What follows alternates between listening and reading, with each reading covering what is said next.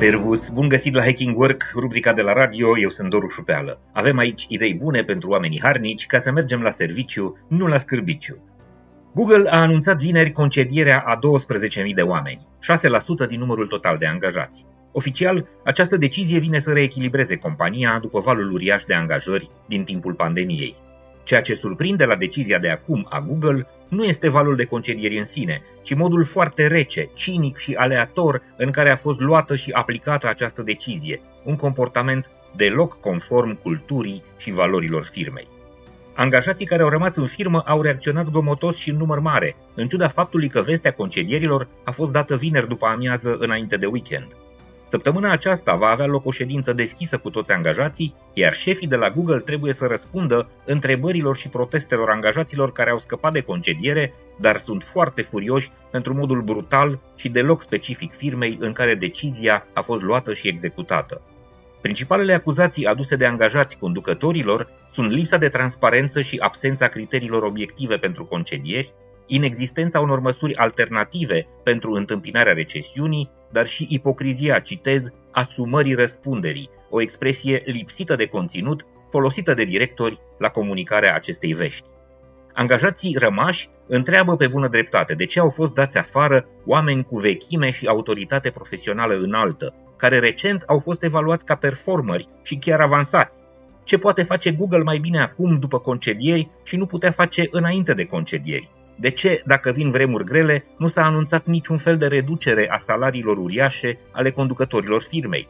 Iar liderul unui sindicat din Google se întreabă retoric de ce face concedieri o firmă care a făcut un profit de 17 miliarde de dolari doar în ultimul trimestru din 2022. Climatul foarte agitat și protestele îndreptățite ale angajaților rămași la Google ne arată că se prăbușește mitul celei mai sigure organizații din lume din punct de vedere psihologic. Studiile publicate în ultimii 10 ani de profesoara Amy Edmondson de la Harvard, sintetizate în cartea sa din 2018, The Fearless Organization, Organizația Neînfricată, au arătat că la baza succesului și performanței Google a stat mereu cultura îndrăzneață, lipsită de temeri și complexe a firmei.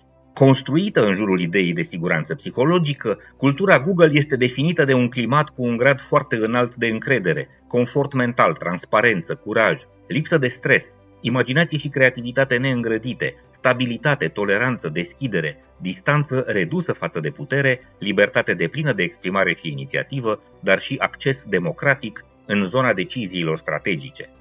Odată cu modul în care a fost luată și aplicată recenta decizie de concediere, toată această construcție strategică a siguranței psihologice pare a se cutremura din temelii și a se nărui. Organizația neînfricată este bântuită astăzi de frică. Oamenii se tem pentru viitorul lor profesional și personal. Siguranța psihologică, factorul cultural major și diferențiator al firmei, nu mai există așa cum o știau angajații, iar efectele toxice ale acestui șoc cultural nu vor întârzia să apară. Orice schimbare culturală care are impact într-o organizație pornește de la vârf. Așa cum s-a construit siguranța psihologică în decenii de performanță, de la vârf spre bază, așa este aceasta distrusă acum, ierarhic, de sus în jos. Îndrăznesc să cred că Google nu își va abandona totuși cultura și valorile. Și anticipez că pentru a recâștiga încrederea și implicarea oamenilor, firma va fi nevoită curând să concedieze actuala echipă de management.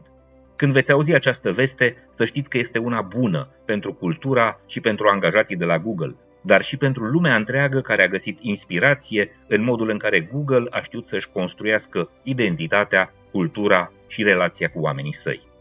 Cam atât pentru astăzi, eu sunt Doru Șupeală și îți mulțumesc că urmărești Hacking Work la radio, dar și online cu podcast, newsletter și articole pe blog. Să ne reauzim sănătoși, voioși și mintoși. Servus!